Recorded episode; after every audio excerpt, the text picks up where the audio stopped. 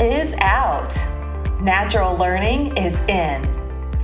Hey there, I am Kelly Edwards, your host of this podcast and creator of the 90 Minute School Day.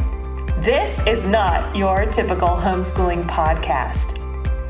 Here, you will find out of the box stories from the trenches, trainings, tools, and tips to guide you forward. Yes, I like alliteration. We will also share results and mindset shifts to support you in your journey of living and learning alongside your out of the box neurodiverse kids. I'm so glad you're here. Welcome back to episode 10 of the 90 Minute School Day podcast. I'm your host, Kelly Edwards, and today we're diving into a question that has puzzled educators and parents alike. Why don't kids like school?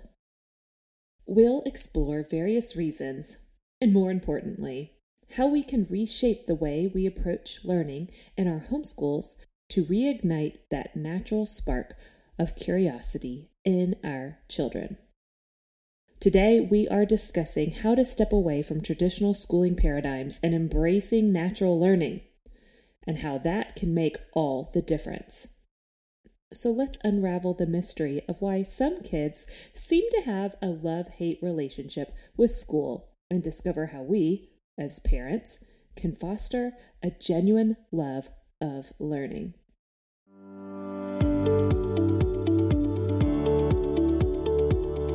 Why don't kids like school? Here's my unpopular opinion it isn't that they don't like learning.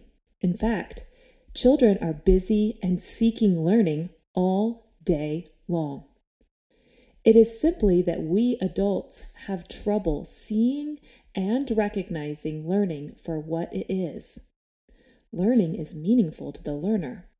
Having trouble recognizing learning means we don't notice it, honor it, and we likely don't engage with our children in it, in their special interest.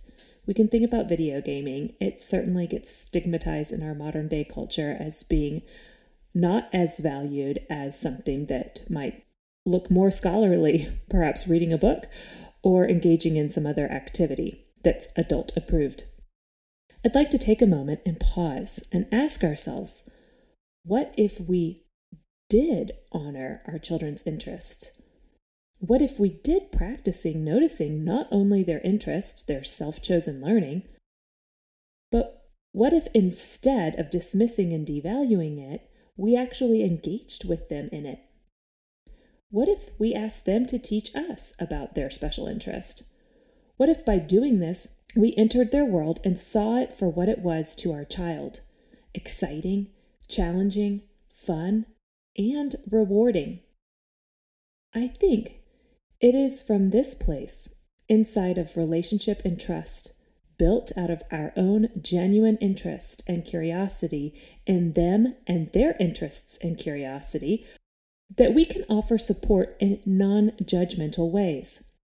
This support may look like our own ideas, questions, and curiosity, or a connection to an expertise that we have and that we're willing to resource them in.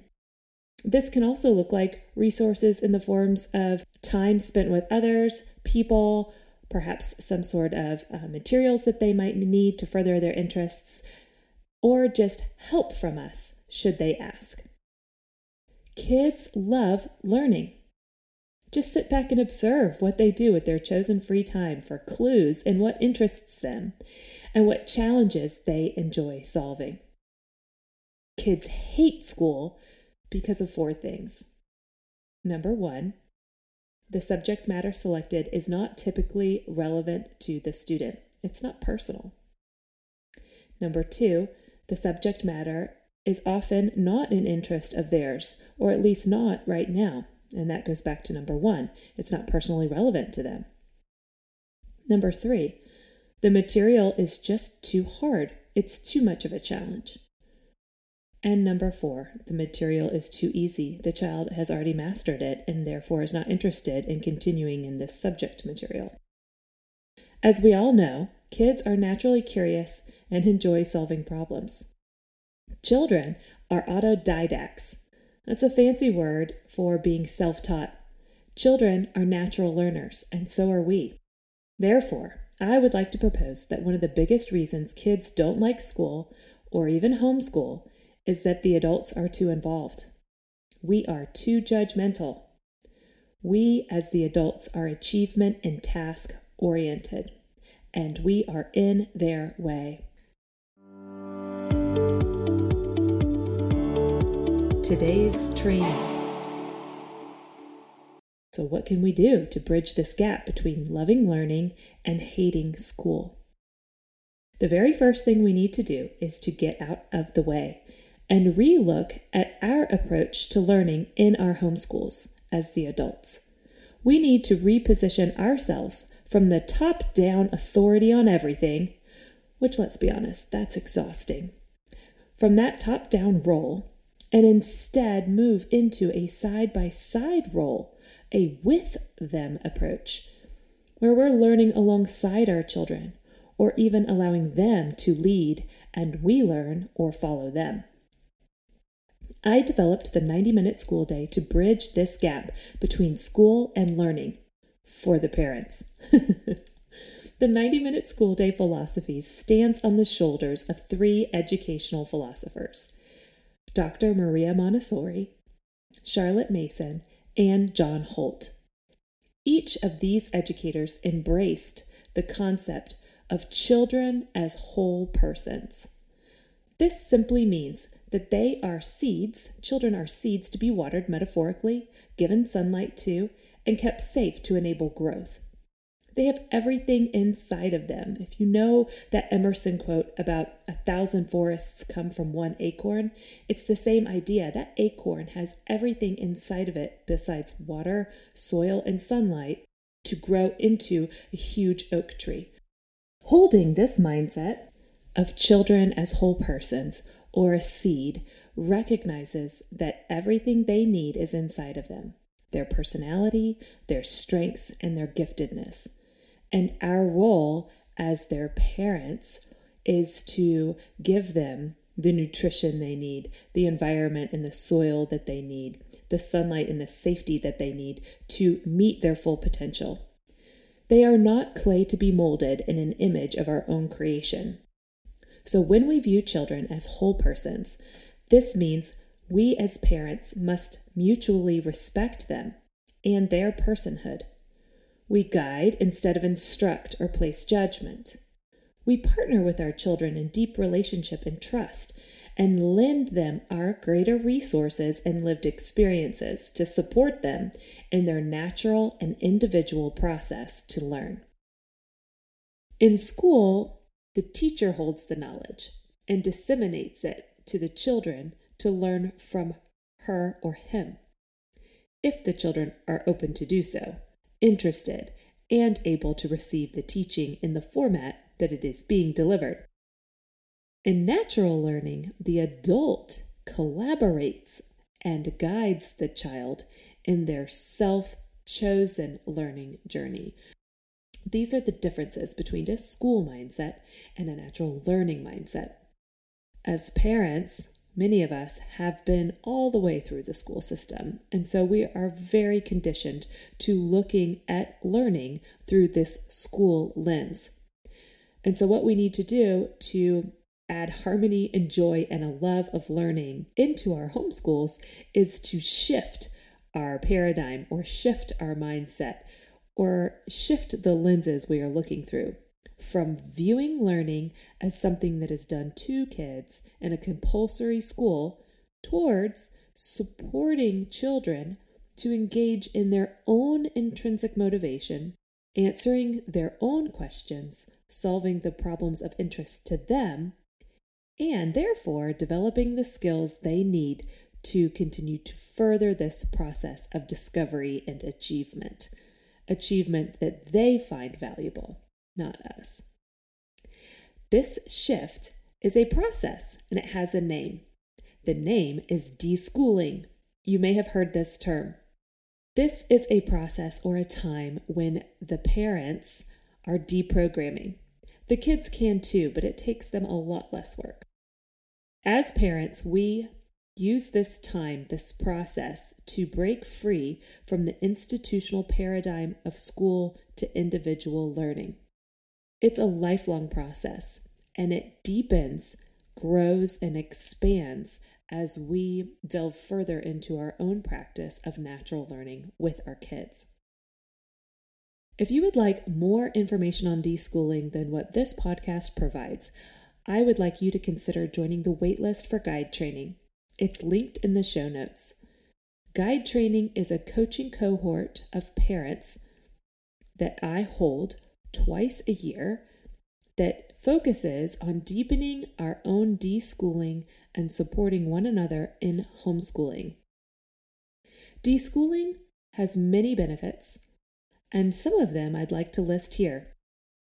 Deschooling expands our time, our connection, and all of our individual autonomy so that as a family made up of individual members, we can reclaim healthy, intrinsic motivation by choosing joy and delight over drill and kill. Deschooling helps us slow down, calm down, and notice the learning that is happening around us each and every day.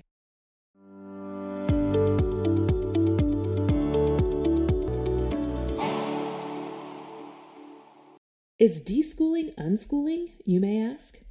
I get this question a lot, and deschooling and unschooling are different. Deschooling is a process, like I've already mentioned, and it can result in unschooling. However, unschooling is a separate concept, where deschooling is a process of deprogramming from a school mindset. Unschooling is an approach to learning.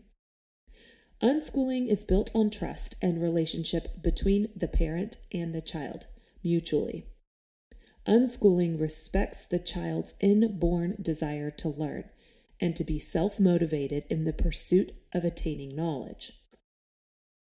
In John Holt, who is the father of unschooling, in his newly revised book, Teach Your Own, unschooling is described as allowing children as much freedom to learn in the world as their parents can comfortably bear. I love that definition. It's my absolute favorite one of unschooling. I'm going to repeat it one more time.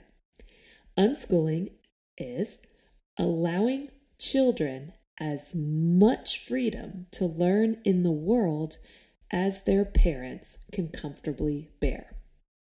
Okay, so that's going to look different for everyone. At the end of all of this, the whole point that John Holt's philosophy, Maria Montessori's philosophy, and Charlotte Mason's philosophy that the 90 minute school day has matriculated from all agree that we need to get out of our own way and out of the child's way in the learning process. And this is hard. It's not something that I think we will ever be perfect at, but it is something that we can practice and progress in through the deschooling journey, the deschooling practice. During deschooling, we learn to sit with discomfort in doing things differently than our peers, and perhaps differently than the way we were raised. So today, I want to walk through carving out the space to start deschooling or to deepen this practice. The number one thing you need to prioritize and practice before moving forward is to get clear on why you're homeschooling and what your family values are. Not what you think they should be, but what you truly value and want to hold for yourself and hold for your family. Weigh in with your other family members. Write it down, your why, and your values, and revisit these seasonally to adjust as your family grows and expands. Once you have your why, or your purpose for homeschooling, and what your family values, and perhaps a family mission statement, you have this all spelled out and written down. You can hold these against choices that come up, especially difficult ones job moves, house moves, homeschooling moves, going back to school, having someone come live with you. How do we approach the birth of a new baby? These choices that you have to make in life, doubts that may spring up, and fears that creep in. You just hold these things against your why and your values to realign yourself and your homeschool to what you've already decided truly matters to your family. Do you like learning with me on the podcast? Consider joining the waitlist for guide training. This cohort coaching series meets twice a year in the fall and spring. We gather here together, learning in community, to be a guide, not a teacher. Guides don't do it for you, they help you do it for yourself. Guides go with you. Guides lead when it gets tricky and confidence is lost. They hold your hand when you need it. They walk beside you in relationship. Guides follow and cheer you on as you lead the way. Get the guidance you need to guide your homeschool. Learn more about guide training and join the waitlist by clicking the link in the show notes. Let's get back to why kids don't like school and what we can do about it in homeschooling. As I was preparing for this podcast, I read a fascinating article in American Educator titled, Why Students Don't Like School. It was written by Daniel T. Willingham, who is a professor of cognitive psychology at the University of Virginia. In the article, Willingham answered his article title, which again was Why Don't Students Like School, with, and I quote, Contrary to popular belief, the brain is not designed for thinking. I want to say that one more time. To answer the question of why students don't like school, Willingham answered that contrary to popular belief, the brain is not designed for thinking. That caught my attention. Did it catch yours? He went on to explain that our thinking or our cognitive brain, is slow to process and is not as reliable as our subconscious or unconscious brain processing. This lines up with what we talked about in episode 9, if you want to refer back to that. It's a great primer before you read this article that I will link in the show notes if you want to read a little bit more about this. But basically, I wanted to bring this article by Willingham into today's discussion because of the ability our brain has to make thinking efficient. Because though it's not designed for thinking, it does like to think. And what the brain is designed for is to be efficient, automatic, and unconscious. So most of our brain functioning is happening below our conscious awareness. And it's been encoded and automated over time. This is done by habits when we encode things, amongst other processes. You know, we have our heart beating, that's subconscious. We don't actually have conscious control over it. But like driving a car, folding laundry, cooking a favored family recipe, these are all things that we don't necessarily have to be consciously aware of, that these have been encoded and automated and happen below our level of consciousness. This is what Willingham meant when he said, contrary to popular belief, the brain is not designed for thinking. It's why we can talk on the phone and drive the car or fold the laundry and watch TV. Each of these examples uses our automated brain to do the driving or folding. This is memory, not cognitive awareness or thinking. Cognitive awareness and thinking might emerge in these habitual processes if there is a change, like a deer jumping in front of the car or a child flopping and messing up all the laundry. Our job as parent educators, therefore, is to build memory libraries in our children's minds. Remember, the habits come out of memory, not cognitive thinking. So, again, our job as parent educators is to build those memory libraries in our children's minds so that they are available for those habits. These memory libraries are built from experiences, facts we've learned, and they can be drawn upon as needed to do some thinking about over time and to be encoded in a process and automated. We store procedures as well, you see. The steps to solve a math problem we can do really fast when we've memorized our multiplication tables.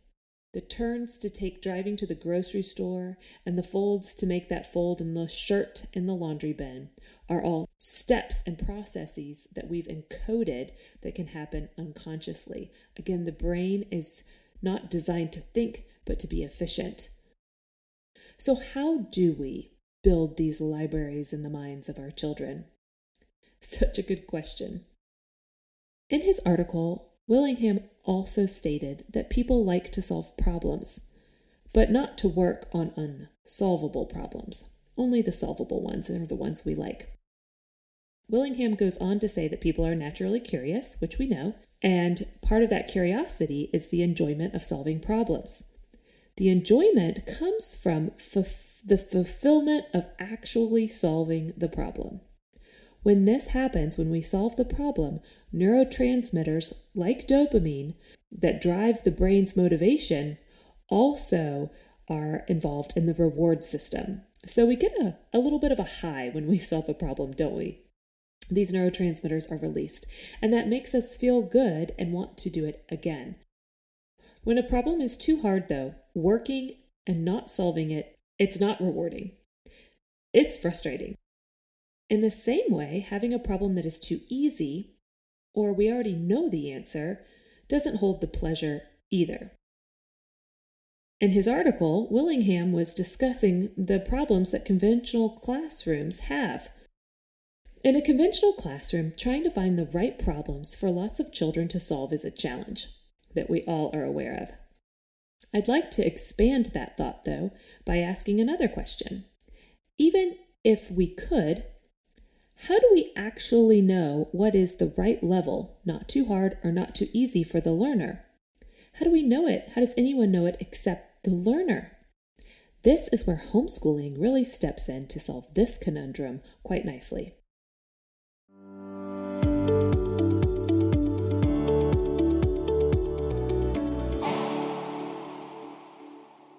If you've spent any time observing your children, and if you'd like more information on that, see episode six. It's all about observation. But if you've spent any time noticing your children, you've observed that they are drawn towards mastering the skills that they are not proficient in. Because once they get proficient in the skill, then that problem is too easy and there's not a reward. You get the idea? I'll give you an example from my own life. My youngest daughter is weak in her fine motor skills at the moment but she loves creating. If you will watch her while she's coloring a picture, she changes her pencil grip often as she colors because her hand gets fatigued. Sometimes she'll even ask for help, and I'll always support her in that. She spends a lot of her day working with her hands. Her body knows that it needs to develop these fine motor skills, and so it gives her a lot of pleasure from working with her hands. She'll seek out activities like Play Doh, perler beads, slime, glue, scissor work, puzzles, Legos, and others. All of these naturally develop her fine motor skills. The way I can support her is by having materials in her sight or accessible to her to explore and play with on her own. Giving her lots of free time to remain in a flow state is also critical. It is so important to not interrupt her, even for quote unquote school or formal lessons. You know that old saying about don't wake the baby? I like to say, don't stop the flow. When a child is in flow, we need to really honor this and recognize it for what it is genuine, rich, meaningful learning. This is what deschooling offers us this opportunity to support our kids in this natural learning way. Considering what Willingham has stated and the examples I've shared, I'd like to bring in what Charlotte Mason has to say on the subject of building libraries in our minds. She lays out natural learning neatly for us with three instruments for the home educator. Number one, the atmosphere of environment. Number two, the discipline of habit. So, creating opportunities for habits, again, is a great memory builder in our minds of these processes, memories, and experiences. And number three, the presentation of living ideas that comes from reading aloud, living life together, and conversing. Again, Charlotte Mason lays out the three ways we can support our children in building libraries in their minds by number one, the atmosphere of environment, number two, the discipline of a habit, and number three, the presentation of living ideas. I'll explain these a little further. The atmosphere of environment is ordered and cultivated by you and your values. Okay, it's where you choose to be with your children in your home, outside of your home. What do these spaces have in them? What are the tools and the resource that you have available to you? Where do you select to go if you leave your home? That kind of thing. And by observing your children, you can add resources to these spaces, these environments. You can include people, different experiences, and you can go to different places to add to your child's physical, relational, sensorial, and time environments. The second principle that Charlotte Mason talks about outside of environment is the discipline of habit. And again, that's all about automation. So, an example would be from our home, we make beds together on most days. I help my younger girls make their beds, and some days they actually do it by themselves. My oldest daughter, who's 15 at the time of this recording, is automated. She and I just reflexively have a habit of making our beds. My oldest is automated in her bed making. She has mastered the habit of bed making. It's part of our family culture. The third thing Charlotte Mason was talking about, as far as how we can build libraries in our children's mind, is living ideas. And these are including stories that have relevance to our children and meaning to our families. This happens through relationship and conversation in our daily lives. Whether we are consuming media, we are traveling together in the car, we are integrating with other people in our communities, we are problem solving, and we are just having conversations or reading, playing games independently and aloud when we come back together. These three things are all you need to frame a world class education for your children to build those libraries in their minds. Again, the largest work here is to get out of our own way. I'd like to bring in a few quotes by Dr. Maria Montessori. She and Charlotte Mason have parallel ways, they're a little different, but they're mostly parallel of approaching a learning environment that offers opportunities for parents to cultivate and shape the environment according to your homeschooling why, your values, and the respect of the child and fostering their autonomy. In regards to the respect of the child and fostering autonomy, Dr. Montessori said, and I quote, except when he has regressive tendencies, the child's nature is to aim directly and energetically at functional independence. Inner forces affect his choice, and if someone usurps the function of this guide, the child is prevented from developing either his will or his concentration. Pretty powerful, huh? When she's talking about the inner forces affecting his choice, she's talking about the inner guide of this child. And if someone, sometimes this is a parent, sometimes another adult, usurps the function of this inner guide, the child is prevented from developing his will or his concentration. Concentration and will tie into thinking and habits, don't they? It's that conscious thought and then those habituated processes. Montessori also said this in regards to the role of the parent. I quote, care for and keep awake the guide within every child. End quote. In other words, as parents, we trust that our children are natural learners. Autodidacts, remember? And by adopting an experimental mindset ourselves, we can deepen our deschooling and really support our children.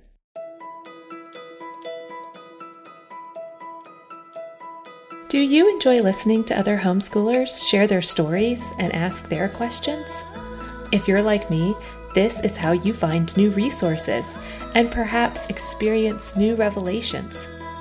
It is my deepest desire to share your story and your arrival to homeschooling, the struggles you've experienced, and also why you're still homeschooling. I'd love to elevate your family's unique learning journey for all of us to hear and learn from. I truly believe we have more in common than we have differences, and sharing our individual struggles and strengths is a way we can grow in empathy and understanding of one another.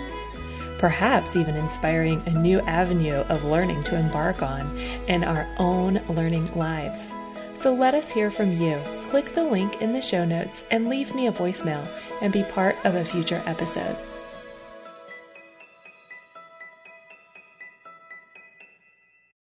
We opened this episode today with kids not liking school and wondering why, and then also talking about how they are always learning.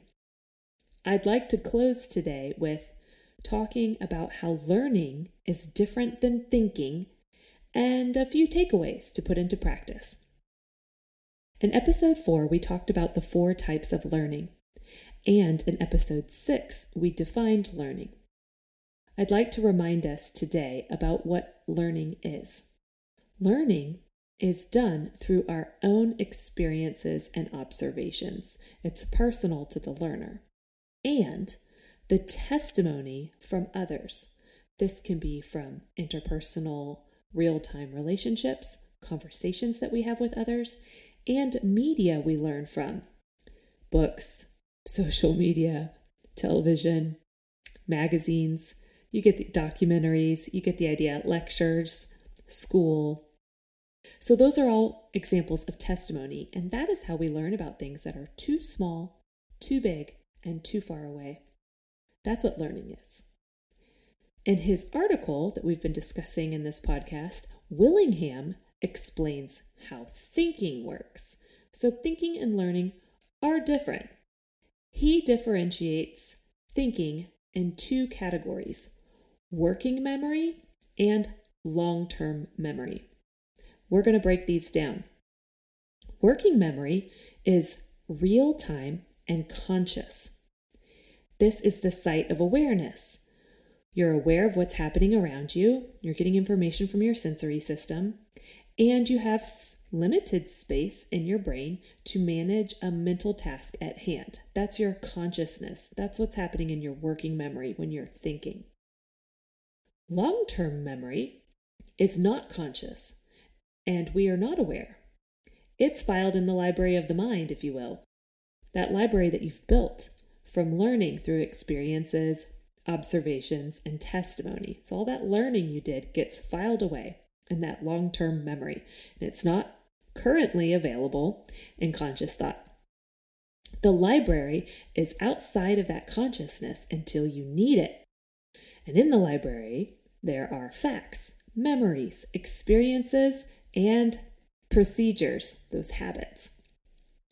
So when we think, we are pulling into our conscious awareness information from our real time lives, right? That sensory system from the environment. The problem at hand that we're trying to work on in our minds as we think, and all the retrievals from long term memory to find an answer to the solution. And we use our imagination as well. That's what thinking is. So, thinking is something that we're doing in real time. Learning is the process where we ingest information, we encode habits, and we store them away in the libraries of our minds so that when we think, we can pull from those libraries and solve problems. today's tool. In summary, And as we close, as homeschooling guides, I'd like to remind us of what we've picked up here in episode 10 the importance of deschooling.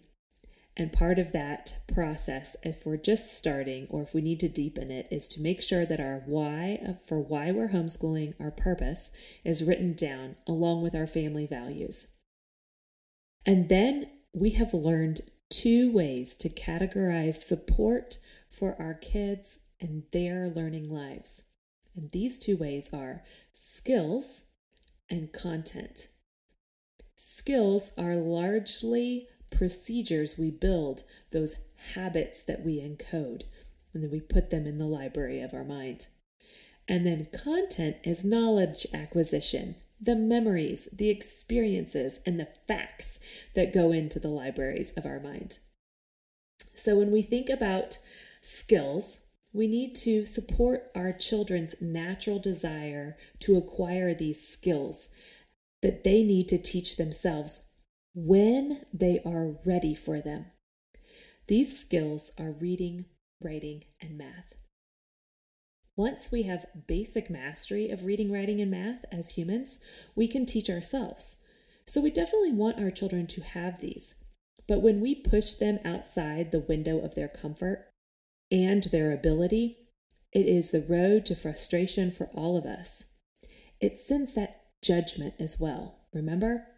And the philosophers that we've talked about today, Montessori, Holt, and Charlotte Mason, all talk about releasing the judgment that that's one of the best ways we can really support the child's ability to be an autodidact to teach themselves by creating that judgment free zone when we're thinking about content acquisition, facts, experience, and procedures to build in those libraries of our minds, we can do this in a myriad of ways. So get creative. And we're going to discuss this in detail in the next two episodes. So, we're going to look at strewing and laying the feast and preparing the environment and cultivating a morning time practice. But building content is just that it's knowledge acquisition those facts, those experiences, and those processes. It's just living life alongside your children, to simply put it as simple as possible. Those are the two tools I'd like you to leave with today is honoring your child's timeline and interests as you look to build skills and then just enjoying them and learning alongside them and let them lead the way as we bring in experiences and content into our libraries of our mind.